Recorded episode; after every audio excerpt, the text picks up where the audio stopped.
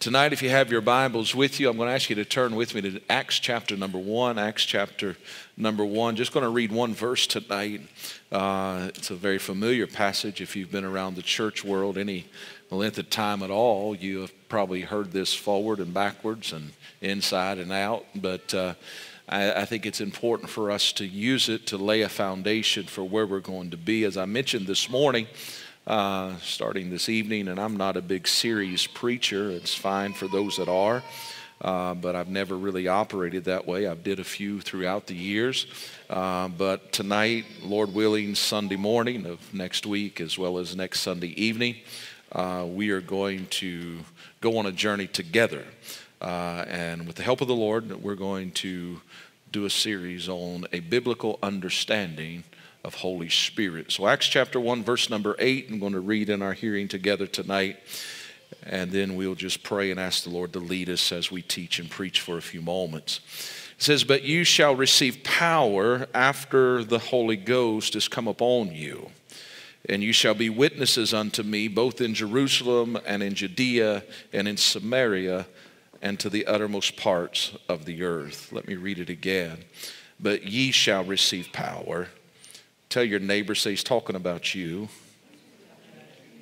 Tell your other neighbor, if you've got another neighbor, tell them the same thing.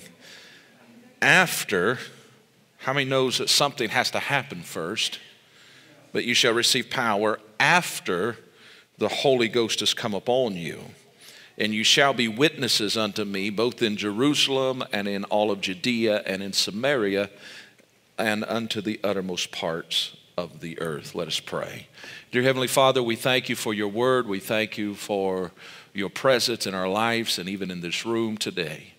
Father, I thank you for the presence of your Holy Spirit and just the, the freedom that we have to worship you and to exalt you and also to take of your word, take of your bread and eat it and experience life. And today I pray that you would anoint this series of messages that's going to be brought over the next few days, and that you would uh, be the one that would receive glory and honor in all that is done. In Jesus' name. And the church says, Amen and amen. Thank you for honoring the word of the Lord this morning or this evening. I sincerely believe tonight that one of the greatest needs within the church currently is to possess a biblical understanding concerning the gift as well as the purpose of the gift, which we call the Holy Spirit or the Holy Ghost. We know today that this gift, and this is something that I think we need to have clear understanding of, is that this gift was never given for men to receive glory. It was given for men to live in a manner that would bring glory to their God. Anytime something begins to bring awareness or brings attention, and understand that we're in a world and men and women are drawn to personalities and things of that nature. I'm not necessarily talking about that. But when men began to exalt you, be very careful because, can I tell you, we are never to be exalted, but the gifts of the Holy Spirit is to always bring glory and honor to our God. Now, as you begin to operate in the giftings of the Holy Spirit, I will tell you this it is normal for men and women to say things such as, oh, we was in service with brother or sister so and so, and they healed or they did this or they did that. People are going to say those types of things, but you always take that and you always put that where that goes, and that is, we didn't do anything. We was a vessel that God flowed through, and He gets all the glory and the honor. Amen. So I, I think it's important that we understand that this gift was never given for men to receive glory, but this was given for men to live in a manner that would bring glory and honor to their God. I feel like it is necessary to really bring clarity as well as maybe even some correction to the body of Christ concerning this wonderful gift that God has given us. And we know that this is a gift that many approach with hesitation, uh, with anxiety. They become anxious about it because of a lot of different reasons, and we'll get into those over the next few services if the Lord helps us. But my goal is not only to bring clarity and correction, but it is also to bring about a release for individuals to operate in this wonderful gift that God has given us with a state of confidence. How many knows that God wants you to flow in his gifts? He never wants to give you something to make you anxious. He never wants to give you something to make you uptight. He doesn't want to give something that's going to cause you to wring your hands, so to speak, and say, Am I doing this right?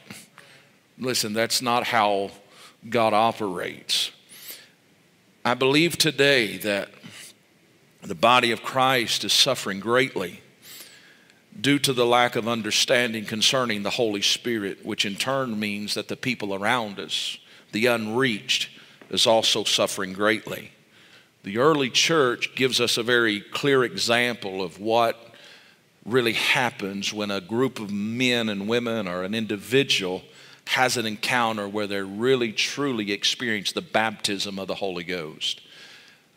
I'm thankful for salvation, and I'm thankful for all that entails that entails when we accept Christ and we surrender our lives and by the Spirit of God we are born again. And that's a great place to start. But how many knows there's more? There is more.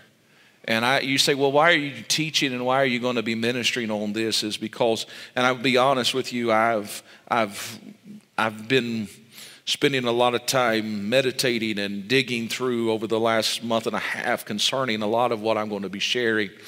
Uh, but I believe that we have to come to a place where we have an understanding of it because I do believe there's a fresh outpouring of the Holy Spirit that's getting ready to sweep the nation that we call home. In the midst of its trouble, in the midst of its darkness, there is a fresh visitation of the Holy Ghost that's coming and can I tell you, it's going to be falling on a group of people that was not necessarily raised in the house of God like many of you was. They didn't basically cut their teeth on it, uh, so to speak. And therefore, I think there has to be real biblical understanding of what is the purpose and why is it needed today and why is it relevant. I, I want us to understand that I believe that in order for us to really operate to the full capacity, if you will, of what God is calling us to, there is going to have to be a freshness of the Holy Spirit in the lives of men and women. So, as we begin on this journey tonight, and I'm beginning slow because I want to lay this out, and, and I'm going to give you lots of scripture verses to reference you can write and you can read on your own time. I do not have, we would be here all night and, uh, and a lot longer if we started to really dive into every scripture that I'm going to reference this evening, but let me make this statement at the very beginning this evening. We are living in the age of the Holy Spirit or the Holy Ghost. You may ask, what does that mean? God has designed everything. Tell your neighbor everything. God has designed everything in the church to be done by the ministry of the Holy Spirit. The outpouring of the Holy Ghost or the Holy Spirit in the last days was predicted or prophesied by Old Testament prophets many years ago. And let me make this statement that is without a doubt that we are living in the last days. You may say, How do you come to that conclusion? is because at the day of Pentecost, if you was to read Acts chapter 1 and Acts chapter 2, it says when the day of Pentecost was fully come, and you read of when that first initial outpouring of the Holy Spirit that fell upon the 120 in the upper room, you will find that when Peter stood up and he began to preach on that particular day, he simply made a reference. He said, This is that which the prophet Joel spoke of and he's referencing Joel chapter 2. He said that there would come in the last days, there would be an outpouring of the Holy Spirit. And we'll read that in just a moment. So, therefore, at the day of Pentecost, we transitioned into the time what we can identify as the last days. Now, we've been in the last days for nearly 2,000 years. And now I know that the Bible's very clear that it says that we are to watch and pray, uh, because when a man thinketh that he is not coming, then he will appear. Now, I don't know, no man knows the day nor the hour when the Son of Man will come, but I do know this he's coming and he's coming for a church that is without spot, without blemish, that as, as, as a bride is adorned for her husband. Now, the only way that we can be adorned and beautified in that manner is if we are walking with the power and the anointing of the Holy Ghost in our lives, because how many knows we can't do it in ourselves? We need the Spirit of God. Now, I, so, if we've been in the last days for nearly 2,000 years, I think it's safe that we can simply say we are not just in the last days, but we are in the final, leading up to the final moments of the last days, meaning this that we are getting closer to the time of His appearing. And therefore, if we are going to do something, we must do it quickly because the Bible teaches us that we are to work while it's day because night comes when man will not be able to work. And if you haven't noticed, there's a there's a there's an air of darkness all around us and we know that gross darkness is coming and therefore we must be found laboring. But in order for us to labor, we're going to have to be empowered by the Spirit of God. How many knows that when you read the verse that we read together tonight, that you shall receive power? How many knows it takes power to work? Is it possible we're not getting much work done today because we don't have much power? And is it because maybe we don't have much power because we don't have yet inquired or experienced the real baptism of the Holy Spirit? Now, I'm going to make a statement that may make somebody very uncomfortable. And I'm not saying it from a judgmental standpoint, but I'm going to say it from a place of observation of what I've saw throughout the church world, and I've traveled and been many places, is this. I believe that there is a misconception, and I think there has been a great disservice done by spiritual leaders and we have told people that they have received the baptism of the Holy Spirit, and yet they have never been baptized.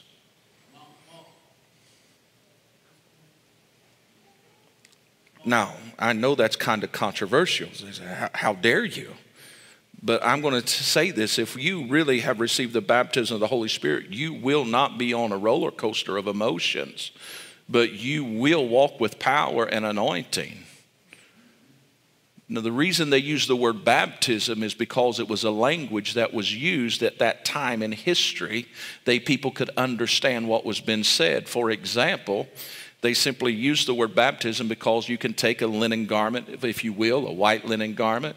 They would have something that's equal to what we would call a bathtub today and it would be filled with dye. And they would take those linen garments or those wool garments, and they would take that and they would dip it into the dye. And when it would be dipped in, they would bring it back up, and that garment would be completely different than it was when it was dipped in. It was called baptizing. And therefore, they use this reference of being baptized by the Holy Ghost, meaning this once there is an immersion of the Holy Spirit in the life of an individual, while we may look the same, such as our hair is going going to be the same and our eye color is going to be the same, but our lives is not going to be the same as it was before we received the baptism of the Holy Spirit. You understand with me tonight? It was, a ter- it was a terminology saying, listen, there is a noticeable difference in your life because of the power or because of what you came in contact with. How many knows that we need to come in contact with that which God has? Not only did he give us a free gift of salvation, but he has also given us a free gift of the Holy Spirit. And the purpose of that gift is so that we can walk in power and authority. We talked about this morning engaging a culture. There's not much appetite to engage a culture because we don't have the power of the Holy Spirit in our lives. And that's why there is such a resistance to an engagement. But notice with me, if you were to read Isaiah chapter number 28, verse 11, we find that the word of the Lord is very clear. It says, For with stammering lips and another tongue will he speak to his people. This is something that was prophetically spoken of many years before Acts chapter 1 and Acts chapter 2.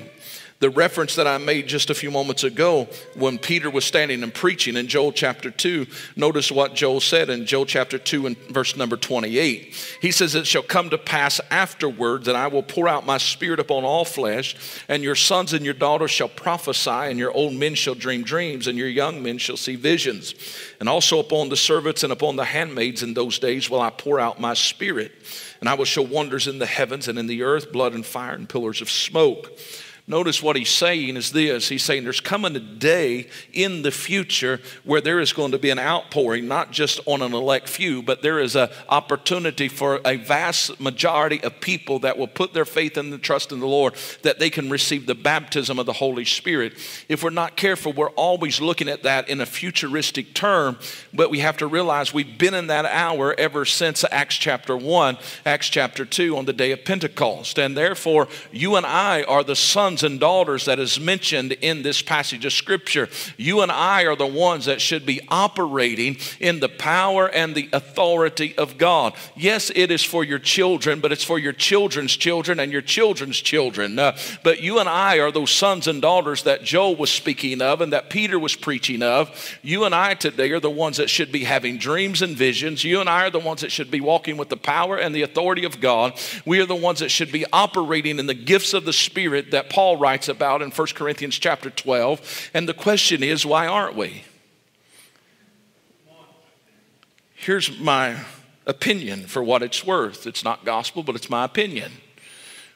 For the last 35 years, we have been men and women that had good intentions but was overzealous and they got somebody to get a little bit emotional in the sanctuary in the American church, and they simply told a young person or a young adult in the faith and simply said, Oh, you've got it, and they never had it.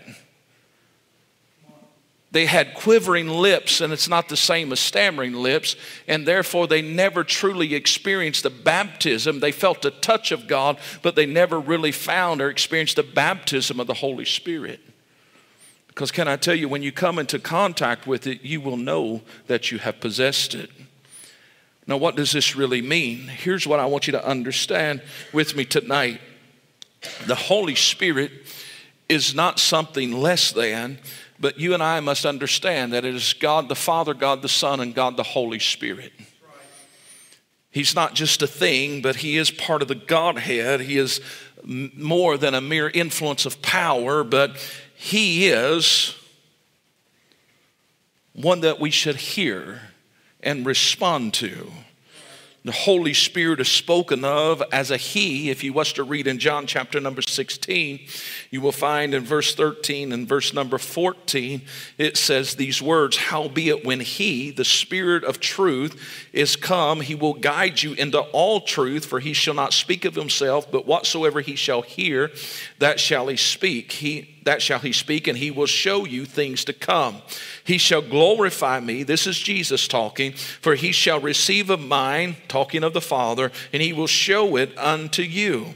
Meaning this, we have to understand that this is something very vital and important for us to have understanding of. Notice the attributes, or if you would, the personality of the Holy Spirit. He is a man of knowledge, not just any knowledge, but of the knowledge of God. He's a man, and you can find that in 1 Corinthians chapter 2, verses 9 through 11. We also know this that the Holy Spirit, He has a will, He has a mind, He has a heart of love. He is one that is, has great intelligence, we find in Nehemiah 9 and 20. We also know this that the Holy Spirit, He can experience grief, and I think it's very important we understand that because Ephesians 4 and 30 tells us that, instructs us that we are not to grieve the Holy Spirit of God. But when we begin to talk about this, you say, but, but I'm not real sure, preacher. Notice with me, all throughout the Old Testament scripture, we find types and shadows of the New Testament. And all throughout Old Testament scripture, and even over into the New Testament, we find that there is symbols uh, that represent He, the Holy Spirit. And I'll give you a, a few of them very quickly just so that we have them. When you start reading a fire in the book of Isaiah, chapter 4, what we're talking about is the presence of the Holy Ghost or the Holy Spirit. When you talk about Acts chapter 2 at the day of Pentecost, when there, the, the was, uh, there was fire come upon them, is what they uh, assumed it to be. We find that not only is fire mentioned, but we find it also in Matthew 3 11. But we also find that another symbol is the wind. When you hear the wind blowing, when you experience the wind blowing, uh, the same thing can be said in John chapter 3 and verse 8, as well as Acts 2 and verse 2 and 3. We also find that water is a picture of the Holy Spirit of God. And we find that in John chapter 7 and 1 Corinthians chapter number 10. We also find that when you talk and read about the, the oil throughout Scripture, it is often referencing the presence of the Holy Ghost. Uh, and then we also find, and you find that in Matthew 25 and 3, and Psalms 89 and 20. And then you also can find that when the dove is mentioned, you're talking about the presence of the Holy Spirit. Uh, you find in Matthew 3 and 16. Uh, so there's many references or symbols that we could talk about. But even when we begin to look at the life of Jesus, uh, when he came and put on the form of man, we find this that Luke chapter 1 and verse 35 tells us that Jesus was born of the Spirit. If Jesus was born of the Spirit, how many knows we need to have a, a born again experience where we experience the Spirit of God as well? We also find this that he was filled with the Spirit. If he was the one that needed to be filled with the Spirit, how many knows that we need to be filled with the Spirit as well? John chapter 3 and verse 34. Here, let me pause for a moment and say this. There should not be a resistance to the Holy Spirit of God, but there should be a desire for that which is having. Uh, let me ask this question to you Has God ever gave you anything bad? So, why is it are we so reluctant to receive all of the gifts that He has for us? If He has the gifts for us, it is a gift that is going to bring uh, more or increase into our life. And He understands that there is a task ahead of us and that we have a responsibility that He has given us. And therefore, He's going to equip us uh, to do the task at a hand. And therefore, it is important for us, just as He was in John 3 and 34, He was filled with the Spirit. But He also, we know this in Matthew 4 and 1, He was led by the Spirit. See, the, the reason that you and I need to understand the full table concerning the Holy Spirit is because it is going to set the stage on how we live our lives in every avenue of life. Notice with me, it was through the Holy Spirit that Jesus himself ministered in Luke chapter 4 and verse number 18. When he began to deal with the demonic kingdom, he cast out devils by the Spirit. It's ironic when you begin to read through Scripture, Matthew 12 and 28. Notice it also in Acts chapter 10 and verse number 38 tells us that he was anointed by the Spirit. He offered himself without fault by the Spirit, according to Hebrews 9 and 14. We also know that when he resurrected very early on the first day of the week, he was resurrected by the Spirit, according to Romans 8 and 11. And notice this is one we must not overlook. When he spoke in a commanding manner to his disciples and to you and I even today, he did it through and by the Spirit of God. You say, How do you know that to be true? Is when you look at Acts chapter 1, verse number 2, notice what it says. It says, Until the day in which he was taken up, meaning after his resurrection, for 40 days he showed himself with infallible proofs, that after he, through the Holy Ghost, had given commandments unto the apostles whom he had chosen. It is by the Spirit of God that he speaks to you and I today. So, if it is by the Spirit that He operates, how much more important is it for you and I to operate in the same Spirit? Just some questions that I'd like to ask this evening. So, what does that really mean concerning the church? Notice with me the church of Jesus Christ, we understand this. In order to be part of the body of Christ, one has to be born of water as well as have to be born by spirit. John chapter 3, verses 1 through 5 tells us of the story of the meeting of Nicodemus and Jesus. And Jesus very clearly articulates that you have to be born of water, but you also have to be born of the Spirit. 1 Peter chapter 1, 22 and 23 also tells us of this truth. You also find that then it goes on that the church was baptized in the power of the Holy Spirit. How is it that a man that was just 50 days prior, roughly, was denying and cursing, but was able to stand and preach a message where 3,000 men gave their heart to the Lord at one setting because of an encounter that he had with God.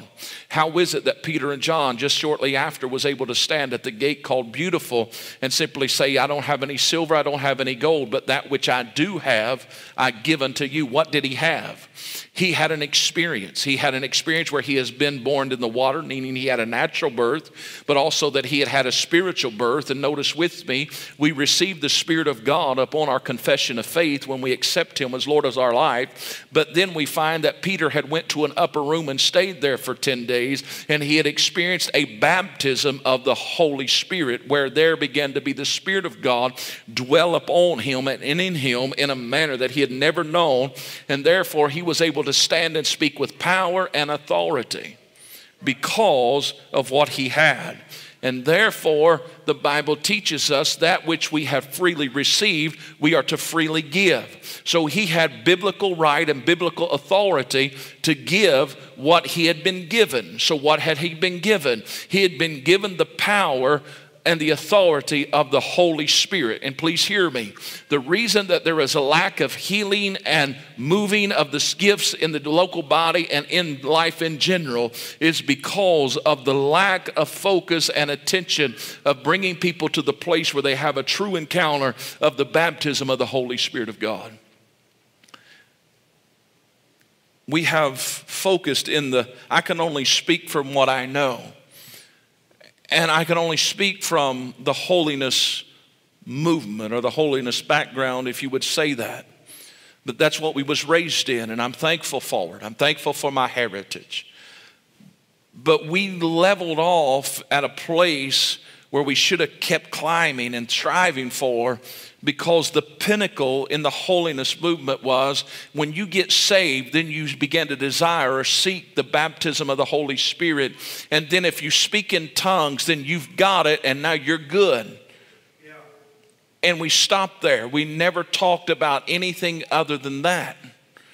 Now, we know that there was men and women that received the baptism of the Holy Spirit in the old church and they maybe didn't really articulate it too much. I think they just assumed that we would understand, but they operated in the gifts. Many of them operated in the gift of healing. Any of them worked in the and operated in the office of miracles and the prophetic and, and all of these things, but it was never brought into a teaching setting where people began to understand what was really happening.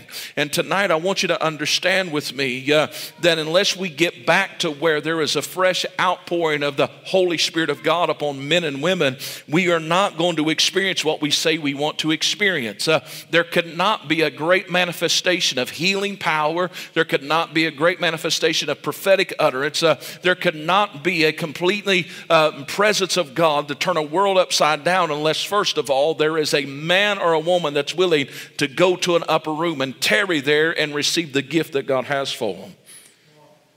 Notice with me, the Bible's very clear in Romans chapter number 8, verse number 14. It says, For as many are led by the Spirit of God, they are the sons of God.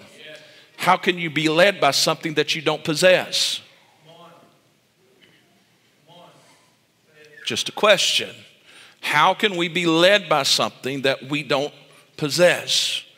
You say, well, the Spirit of God is in me. I understand that. But God says there's something more. He said this it is expedient for you that I go away, that He can come and he can give you a baptism or he can set down upon you because when he's present, he will lead you into all truth. He will show you things that was and is and is to come. And therefore, what he's simply saying is you don't have to operate and live in a life of defense, uh, but you can walk and live in a life of offense uh, and you can begin to take territory from the enemy. Notice, you and I today, we have the ability to operate in a realm where we can be led by the Spirit of God. If the Spirit of God is leading me, He's not always going to be late, but He's always going to be on time. He may even be early, but He's going to begin to speak into my life and simply say this You don't need to go there. Don't do that. And I've experienced that in my life. There's been multiple times that I've saw the hand of God protect me from things that the enemy had set snares for. And there's been multiple times throughout the last 23 years in this ministry where I, I heard voices of people and, and I thought that, okay, well, that's innocent or what have you. But that little small voice uh, in my spirit, Brother John, would simply say, don't do that. Uh, I know it sounds okay, but you don't want that. Uh, and because that I gave heed to that, uh, I saved us from great embarrassment at times because, can I tell you, everything that looks good and sounds good isn't necessarily good. Uh, not everybody has a pure motive, uh, but there is some that operate in a strange spirit, a seducing spirit, uh, and, and, and operate in doctrines of devils. But when they do, they don't show up in pitchforks and horns, uh, but they show up in innocent forms. Uh, and it's only when you've been led by the Spirit of God uh, that, listen, there has been multiple men and women uh, that have tasted disaster uh, because they got too busy and they got in too big of a hurry uh, and they said, We'll just figure it out. It's not going to be that deal. We can handle it. Uh, and they wasn't been led by the Spirit of God. Please hear me, young and old alike in this room. Uh, we can never get too big that we think we don't need to be led anymore. Uh, but we've got to always say, God, I need you to lead me and guide me. I, I, can't figure this out by myself. you say, but Oh, but God, I've walked with God for 30 years. Absolutely. Uh, but at the same time, I can take you to the story of David. Uh, he's in the midst of battle uh, and he seeks the Lord and he says, Lord, uh, can I go fight this group over here? And he says, Yeah, go fight them. You're going to whip them. Uh, and he whips them. Uh, he gets a victory over them. but then all of a sudden, they come back again. if he would have went and done the same thing he did before, he would have tasted defeat, but he didn't. He paused and he said, Lord, should I go to them again? Uh, and the Lord said, No, wait. Uh, he said, What? Uh, he said, I want you to go around this mountain. I want you to go over here and I want you to sit under some mulberry trees uh, because uh, I'm going to do something uh, before I release you. What he's saying is this I'm going to lead you in paths that you don't necessarily know. how was David able to get that great victory? is because he was willing to be led by the Spirit of God. it didn't matter that he was king over Israel. Uh, it doesn't matter how much you have arrived in the eyes of men and women, but please hear me. Uh, no matter how many accolades you get, uh, no matter how many preaching engagements you have, uh, no matter how many attaboys you get from everybody that says you're altogether lovely, uh, it doesn't matter. Uh, what matters is that every day of your life, you say, I'm going to let the Holy Spirit of God lead me. I know I'm supposed to be teaching, but I got to preach for a moment. I'm sorry because I feel my help. can I tell you, there's a generation that's dying and they're self destructing uh, because they said, Oh, uh, everybody likes me. Uh, they like my charisma. Uh, they like my gift. They like my talent. Uh, I've got this figured out. Uh, and they get to a place where they don't listen to the leading of the Lord. then destruction comes. but can I tell you, if a man or a woman will allow the Lord to lead them, you can stand with confidence and say this I know that I'm a son of God. and when you walk in that place, you walk walk in a place of protection. Uh, you walk in a place of strength. Uh, you walk in a place of anointing. Uh, you walk in a place where no evil can come nigh you. Can I tell you, we ought to give him a hand clap of praise right there that he's still willing to let us be sons and daughters of God. Notice with me, the Holy Spirit in the church uh, we find in 1 Peter chapter 1 verses 11 and 12 tells us that the church was able to stand and testify of the goodness of God by the Spirit. You know the reason you got a testimony today? Yes, we overcome by the word by the blood of the lamb and by the word of our testimony, but at the same time we can stand and testify that we are overcomers and victorious because the spirit of God has been present in our lives. Miracles is what comes or comes by the moving of the Spirit, Acts chapter 8, 5 through 7. How many knows that it takes the anointing to break the yokes of bondage? Do you know how you walk with the anointing? It isn't by becoming super polished. But you walk with the anointing by walking in a place of humility in such a manner that the Spirit of God is resting upon you. 2 Corinthians 1 21, as well as 1 John 2 27, tells us that it is the Spirit of God that brings the anointing of God. You could never walk with the anointing unless, first of all, you experience the Spirit of God. And can I tell you, I understand that when we're saved, we get the Spirit of God, but there is something greater when there is a fresh baptism of the Holy Spirit in our lives. One of the reasons that we're dealing with what we're dealing with in our culture today with such anxiety and worrisome in the mind is because the mind has to be renewed. And do you know how the mind is renewed? It's by the Spirit of God. When you, as a man or a woman, find yourself in a place where your peace has been stripped away, that is a good sign that you need to go back to the upper room. Can I tell you? One and done isn't how this thing works. I am thankful for the initial outpouring of the Spirit of God in our lives. However, you find all throughout the book of Acts that there was a feeling and a refeeling and a refeeling. Because, can I tell you, you can put 12 ounces in a cup, but you start pouring out of that 12 ounce cup, it's going to have to be refilled eventually. The same thing with you and I when God pours in and we start pouring out, bend his hands and feet, we have to go back and receive another dose of his spirit. It's not enough to say, Well, I, I had an encounter with God in 1983 and it was wonderful. Well, that's wonderful. But what about 1993? What about 2003? What about 2023? Please hear me. We only experience real true life through and by the Spirit of God. Romans 8 and 2 tells us that very clearly. And I'm hurrying tonight.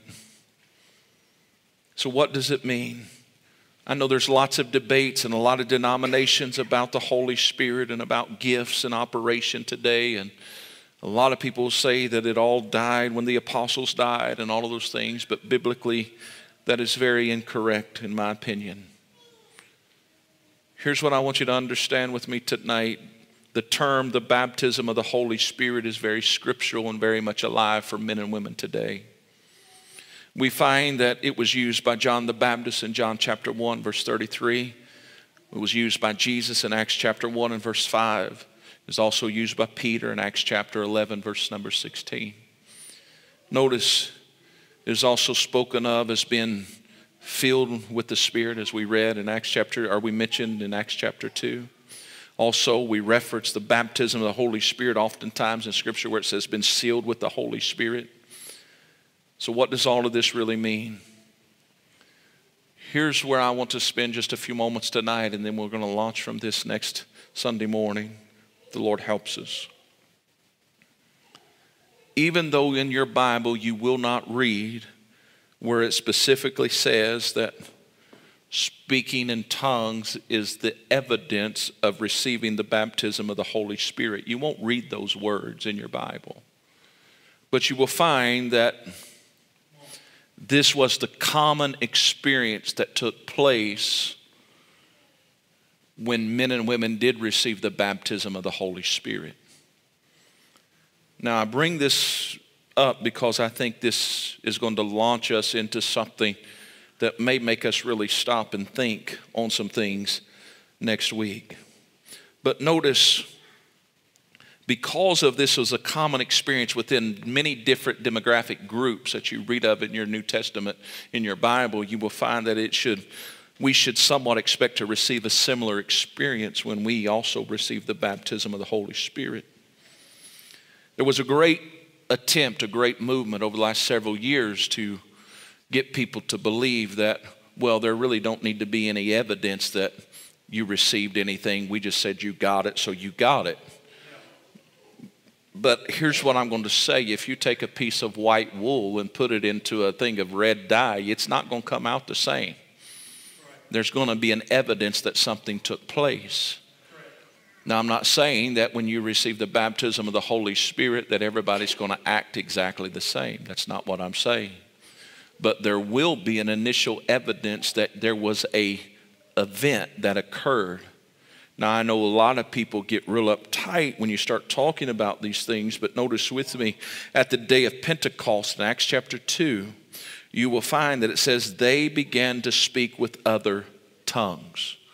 Now, you, we know that when we look at this passage of Scripture, that they were speaking in another language that they did not know meaning they was all hebrews. They did not speak other languages of the world but it was ironic because at the feast that was taking place in the city of jerusalem there was devout men and women from all over the known world at that time and they was present in the streets of the city and when peter began to stand and began to preach and they began to hear the other 119 that was in the room with him began to speak in other tongues, they was not just saying syllables, but they was actually speaking in a language.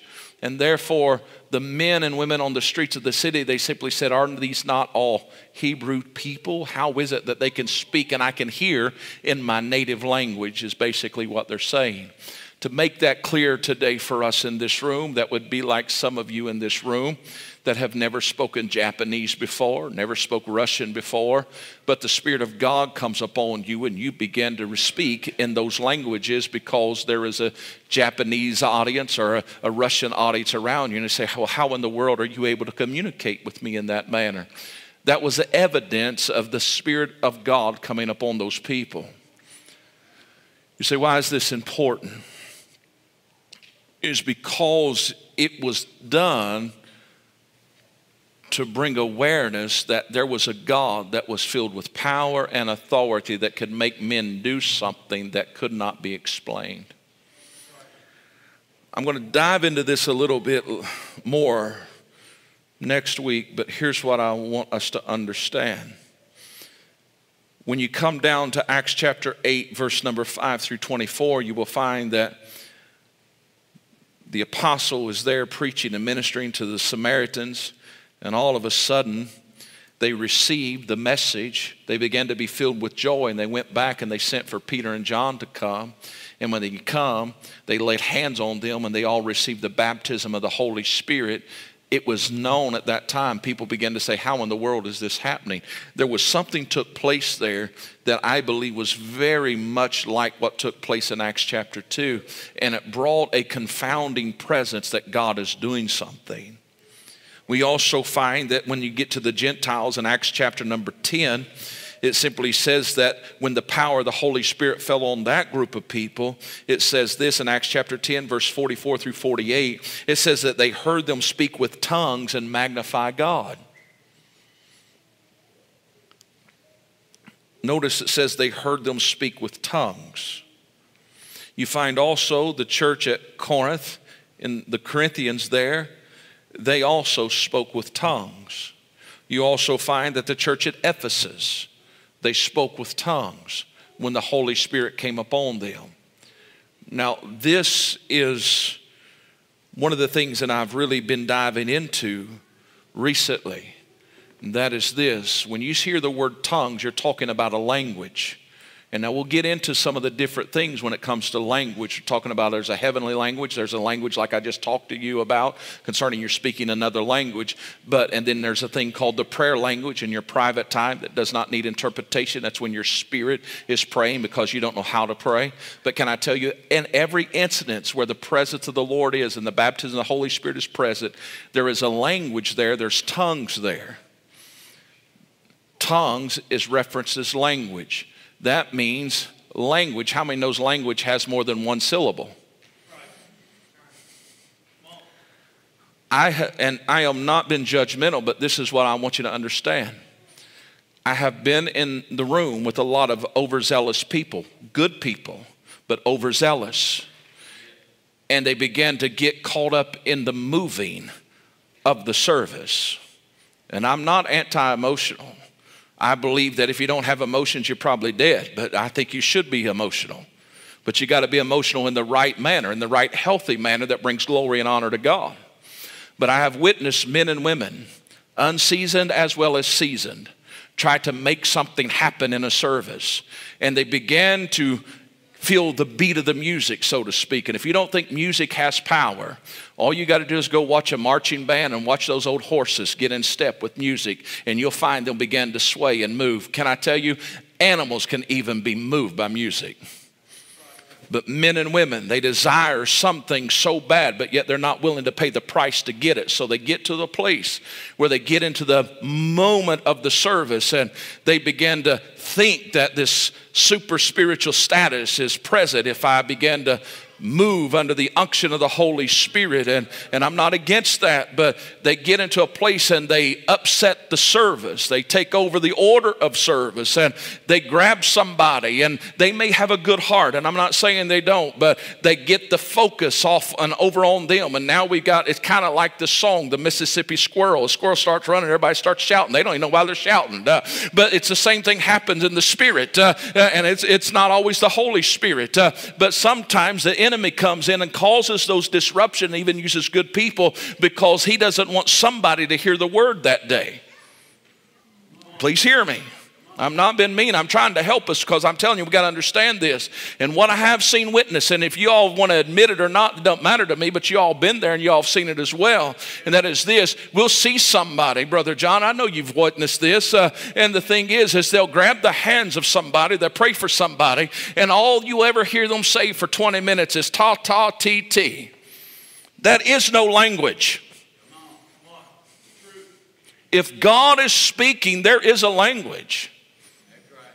If you hear somebody moving in the spirit, I'll put that in quotations, and there is no articulation to it, it's not the Spirit of God.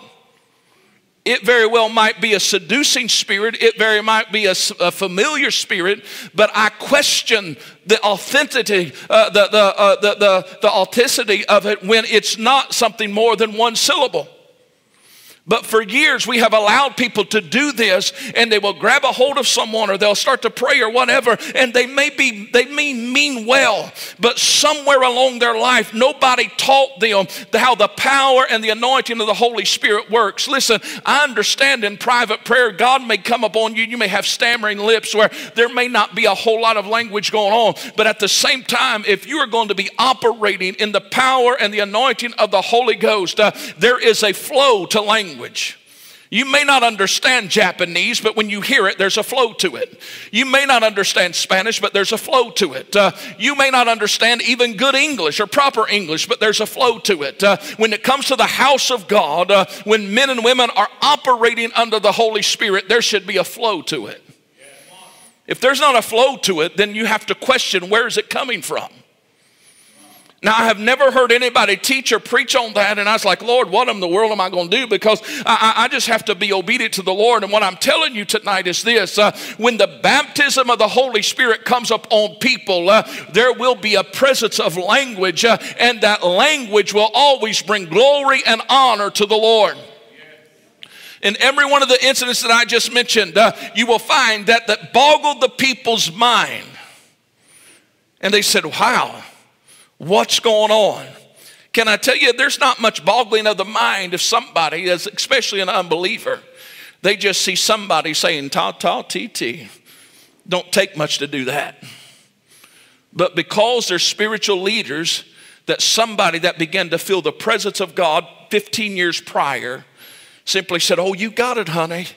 Instead of praying them through, leading them into the presence of God and getting them to a place where they have a real encounter with God. Now we have people walking around thinking they've been filled, and yet they have never really experienced the true baptism of the Holy Spirit. You see, why do you bring that? Because, can I tell you, if we are to be like Christ, we are to walk in a manner in which He walked. And He did not just walk around speaking in one syllable but he walked and he spoke with a language. We will not read in our Bibles that Jesus spoke with tongues. You won't hear those words read. But at the same time, it is very obvious that when Jesus was on the cross, because he was being led by the Spirit of God, that he, the Holy Spirit of God, manifested himself while Jesus was being crucified because they had to interpret what Jesus was saying on the cross. Please hear me. In Mark chapter 5, verse 41, Mark chapter 7, verse 34, Mark chapter 15, verses 34 through 36. You can read those passages. Notice it says, Jesus spoke words which had to be interpreted. Now, when you go back to the Greek manuscripts, those words was Aramaic and they had to be written in some language. But however, if Jesus was speaking the known language of the day, then why is it that they had to try to interpret what he was saying? Because they thought he was calling for John, they thought he was calling for somebody, they didn't know what he was saying. Therefore, it is obvious that the Spirit of God that he was baptized in and was led by in his earthly life began to manifest even at the time of crucifixion. Can I tell you? In order for us to get through the times ahead, we are going to have to be men and women that are filled with the Spirit of God. I briefly mentioned three types of a manifestation of speaking in tongues. You could call one Pentecostal tongue. That is this these are given for a sign for unbelievers. That's what happened in Acts chapter 2. Men began to hear men and women of God speaking a language that they knew they had not studied, that they did not know and they marveled at it.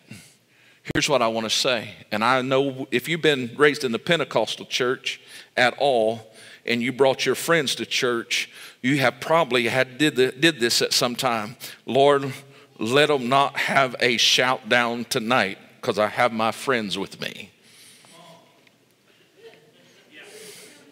You all aren't that holy. You, you got to listen. I listen.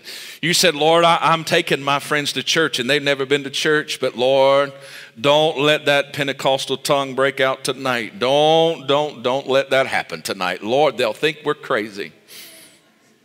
We've been there. Here's what I want to say to you don't ever get nervous about a true manifestation of the power of the Holy Ghost.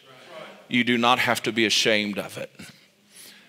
God will not do anything to necessarily embarrass you. He may stretch you, absolutely. But notice with me, if the Holy Spirit is moving up on you, it will always bring glory and honor to Him, and it will make unbelievers marvel at what's going on in the room. I mentioned a moment ago a private tongue. These are given for personal edification. Bible tells us that we are to pray in the Spirit. Sometimes you don't know how to pray. Sometimes you just don't know what to say, but that's when you rely on the Holy Spirit. If you receive the baptism of the Holy Ghost, every one of you will have a prayer language, but you have to yield to that prayer language. And I will tell you this as a young individual, I never understood exactly until later in life how my daddy could just seem to pray in the Spirit at the drop of a hat.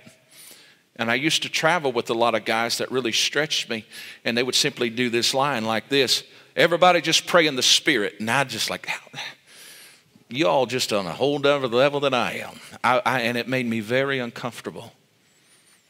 But I will tell you, as I have grown in the Lord and as I really dove into the things of God over the last several years, I began to realize that when you begin to yield to the presence of God and the Holy Spirit in your life and you begin to feed that Spirit with the Word, it's not something you work up, it's not something you do, it's something that becomes natural in your spirit, and your spirit will rise up and begin to pray. Allow it to pray because, can I tell you, I have listened to men pray beautifully Women pray beautifully by the Spirit and they not know what they was praying for. And they're praying specifically for things that was happening in different parts of the world and even in situations that they did not know. And they was interceding and God did some amazing things.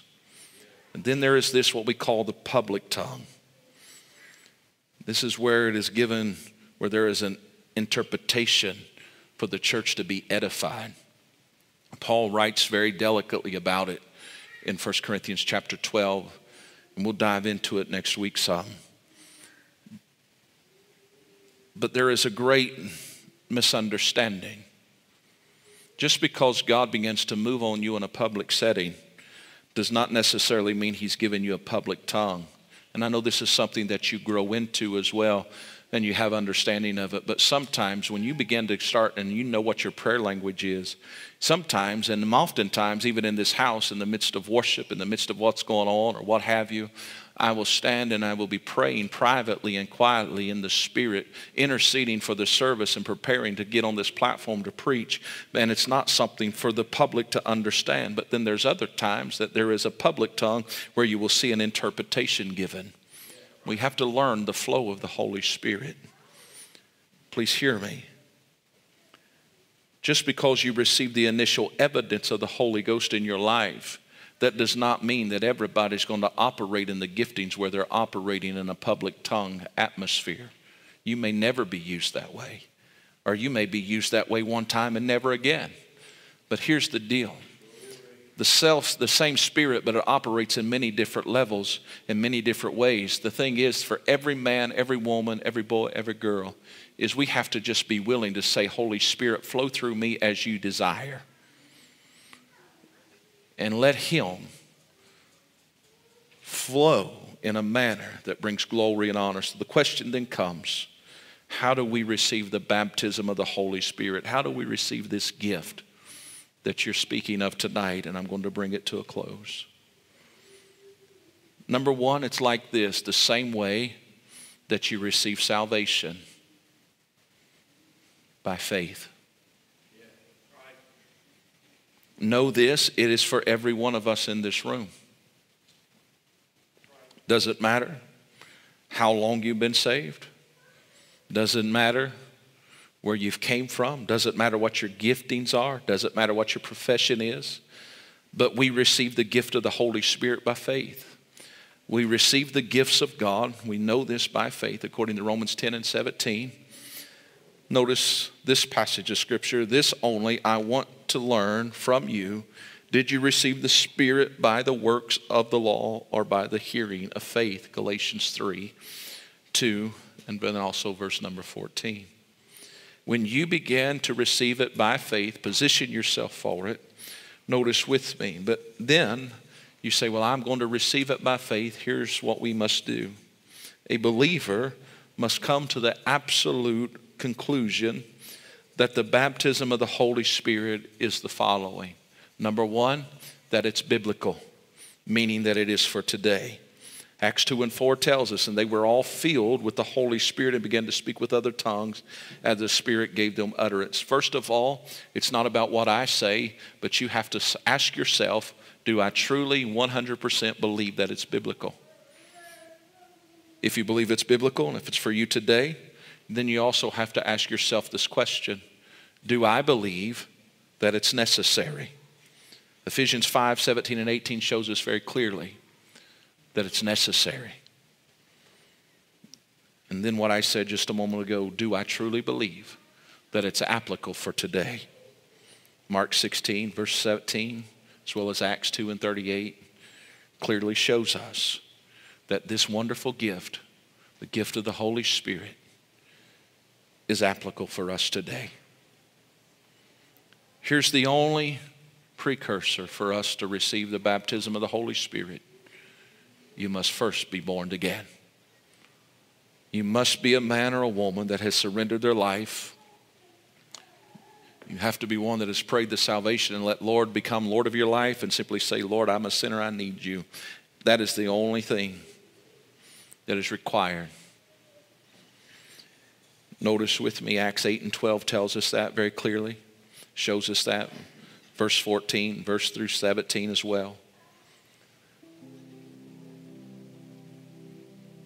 And when you find yourself receiving this gift, I sincerely believe that there will be a manifestation of speaking in some language that you have not yet known. Whether it be a, a public language, whether it be a private language, or whether it be what we call a Pentecostal tongue, there will be a manifestation of the encounter that you have. So here's how we receive the Holy Spirit we receive it by preparing our hearts. If you're under the sound of my voice tonight and you have yet to receive this wonderful gift, please hear me, you do not have to reach a certain spiritual status to receive it. You just have to be a born again believer. But you have to begin to prepare your heart to receive it. Acts 2 and 38 is very clear. But then you have to have an ear to hear. Meaning this, you have to come to a place where you have a scriptural understanding of God's promise. Because can I tell you, it is a promise. He says, If I go away, He will come.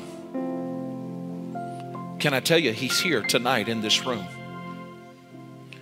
You also read in Scripture, says where He is moving, talking about the Holy Spirit, He's moving to and fro upon the earth today, looking for a vessel that He can abide in or dwell in. Can I tell you tonight, He desires to dwell in you.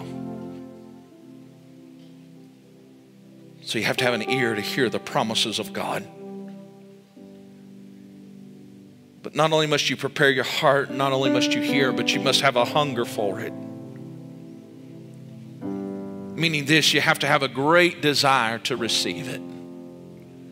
And not so that you can say, Oh, I've arrived. But you have a desire, a hunger to receive it because you want to do what God's called you to do. You are desiring to be the church.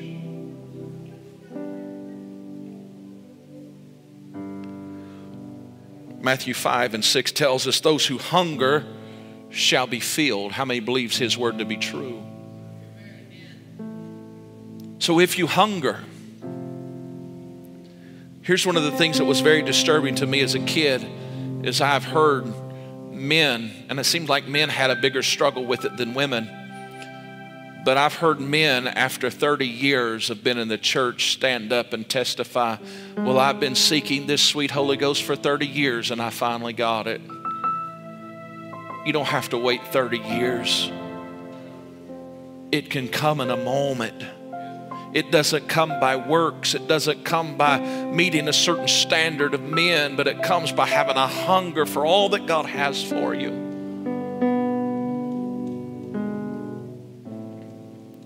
So if I prepare my heart and if I have an ear to hear and if I have a hunger for it, then what must I do, preacher? Here's what you have to do you just have to ask to receive.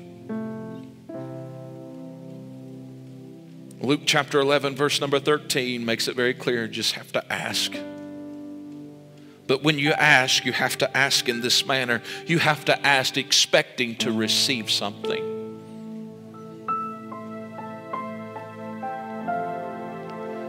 all weekend I had little Blakeland with me, and it seemed like every time she saw me, she ran and put her arms up to me and she said, This num nums, num nums. Every time she saw me, she expected to receive something. She didn't care if it was a Cheerio, she didn't care what it was. She just wanted something to put in her mouth. But she had a hunger. Please hear me.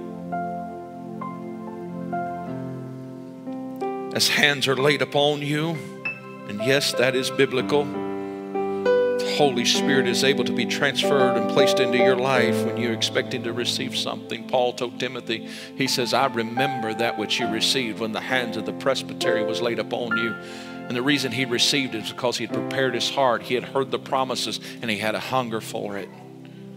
I wonder today do we have a hunger? Do we really have a hunger for the impartation of the Holy Spirit of God. Not so that we can say, Oh, I've got it, and now I can sit down and don't have to do nothing. This may sound really, really off for some, but it would be better for you to never desire it and receive it if you wasn't going to use it because you will be held accountable for what you do with the gifts that God gives you. How do you know that, preacher? Maybe we should reread the story of the one that received the five talents and the three talents and the one talent. When God puts something in your possession, He does not expect you to bury it, but He expects you to invest it.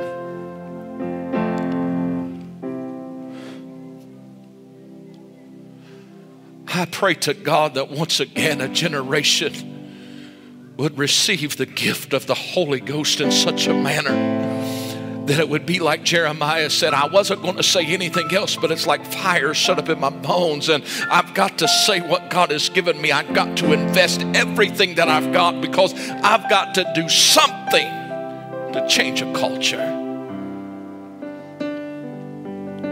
I wonder tonight do we really have a biblical understanding of the Holy Spirit? God did not give his gift for you and I to just shake down bobby pins and to run some pews and to have some goosebumps. But He has given us the gift of the Holy Spirit so that we could conquer a world and drive back darkness and set up dominion and walk in a manner where we're walking with the glory and the power of God in such a manner that a world begins to cry out and repent.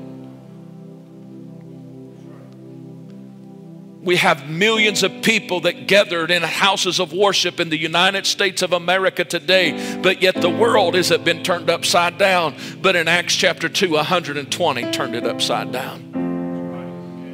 Just a few chapters later, it said, Oh, these are they that turned the world upside down.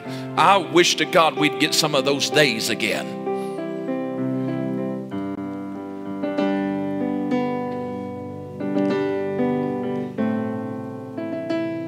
If all we have is a ta ta t t, then God help us. Let us receive a fresh baptism of the Holy Ghost.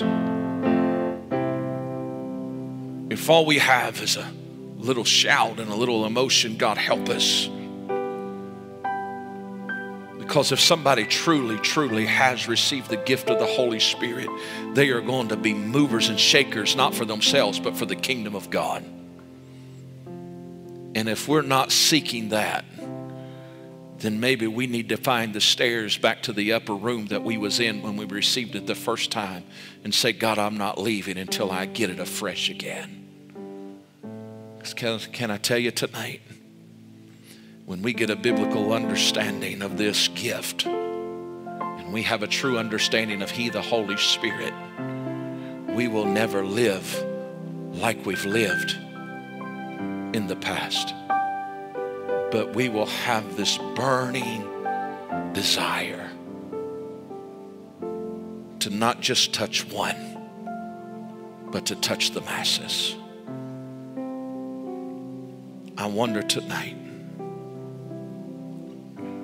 are we willing to take this and digest it in our spirit and say, God, teach me, show me?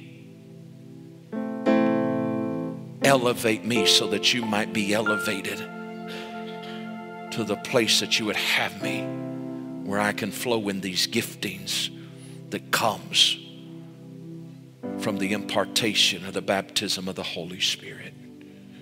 As we stand all over the house tonight.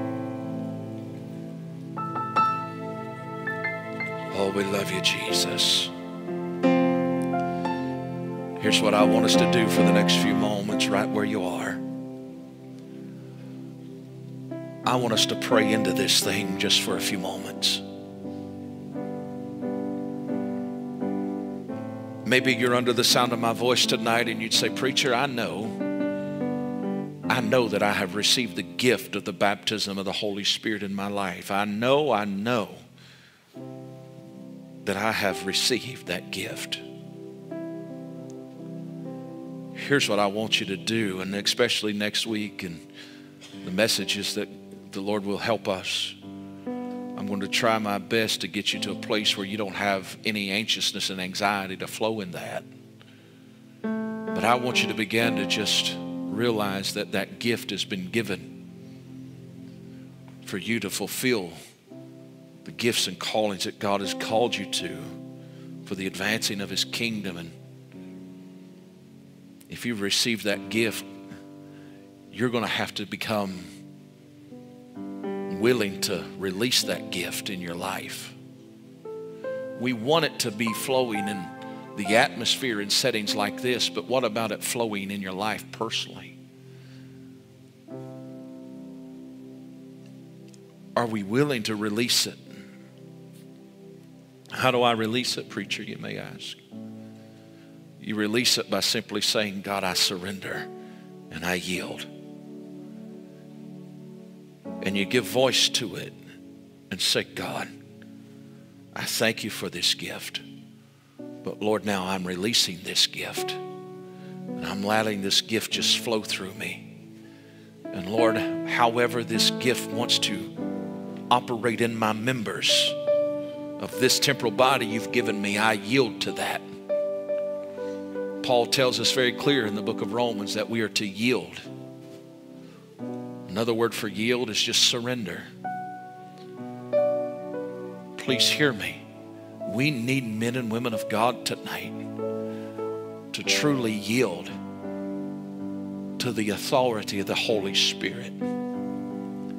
You've heard me say this, but I think it is important to say this again. You can never operate in authority until, first of all, you become subject to authority. And we have to become subject to the Holy Spirit in our life. And when we become subject to it, it releases us, and there's a freedom that comes where then we can operate in authority. And God wants us to operate in authority on a greater level than we've ever known. And we're going to have to have that level of authority to touch and to go and do those things that God's calling the church to in this season. So if you received the gift of the Holy Spirit, I don't care when it was 50 years ago, or five days ago, or five minutes ago. I want you to just begin to pray and pray into it and just say, Lord, I'm releasing the Holy Spirit. I'm yielding myself to it. But maybe you're in this room and you say, you know what, I, have never really received that gift. Can I ask you, uh, do you desire it? Do you desire all that God has for you? If you do, I, I want you to just begin the process as we get ready to go into these other sermons next weekend. I want you to begin to prepare your heart. Say, God, I'm preparing. Lord, I'm preparing my heart for you to do a new work in my life. And Lord, I'm hearing and I'm believing that it's and I want you to really dig into this in your times of devotion this week. I want you to prepare your heart. And I want you to ask those questions. Do I believe that it's for me? Do I, do, do I believe it's applicable for today? Do I really believe it's necessary for the church to be empowered by the Holy Spirit? I want you to begin to pray in that manner even tonight. Because I'm believing I'm believing for a fresh outpouring of the Holy Spirit to come to men and women in this ministry and across this nation. I sincerely believe that there is men and women that's getting ready to come from a place of obscurity and they're going to be empowered and equipped and they're going to do exploits for the kingdom of God. You say, why is it so important? Can I tell you, if the Holy Spirit gets free in individual men and women, it sets the atmosphere for miracles and signs and wonders to begin to happen in our community.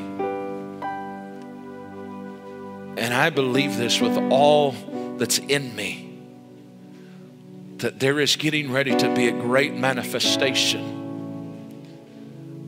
As I have shared recently, I believe that that first wave that I saw at the beginning of this year, I believe was that which was at Asbury. But I think we're entering in, getting ready to experience a second wave of anointing, a second wave of a move of God, and it's going to come through an impartation and a fresh outpouring of the Holy Ghost. And it only happen in places where men and women begin to press in.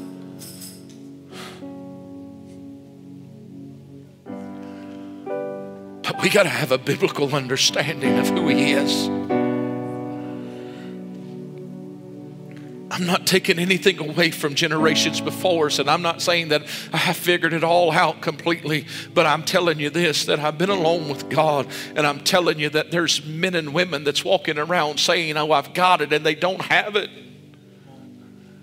And the church is suffering, our communities are suffering, our nation is suffering. Listen, this isn't about just, just an outward expression, this is about an equipping of the saints. I'm really not concerned about how well you shout. I'm not really concerned about how many prophetic utterance you try to give. What I'm concerned about is a harvest that's been left in the field I'm trying to bring clarity and I'm even trying to bring correction at the same time of bringing release. And if you think that's not a hard thing to do, I'll trade places with you. Because the last thing I want is for somebody to be subconscious. Well, is this God? Is this God? No, no, no. There's a freedom that comes when you get into the place of the Holy Spirit flowing in your life. You don't have to second guess it. But tonight, can we just begin to bombard heaven for a few moments before we leave? And I'm going to ask you to do one of those things that I didn't understand for years until the last probably six years of my life. If you have received the gift of the Holy Spirit, pray in the Spirit. Don't be intimidated by what others may be doing around you or who's sitting beside you or in front of you. This isn't for them. This is just for you and God. I'm Saying, God, I'm calling out to you today. Let's position ourselves for a fresh outpouring of the Holy Ghost. Because when it begins to fall on you and I, it's going to begin to fall on others. Oh God, we lift up our voice to you today.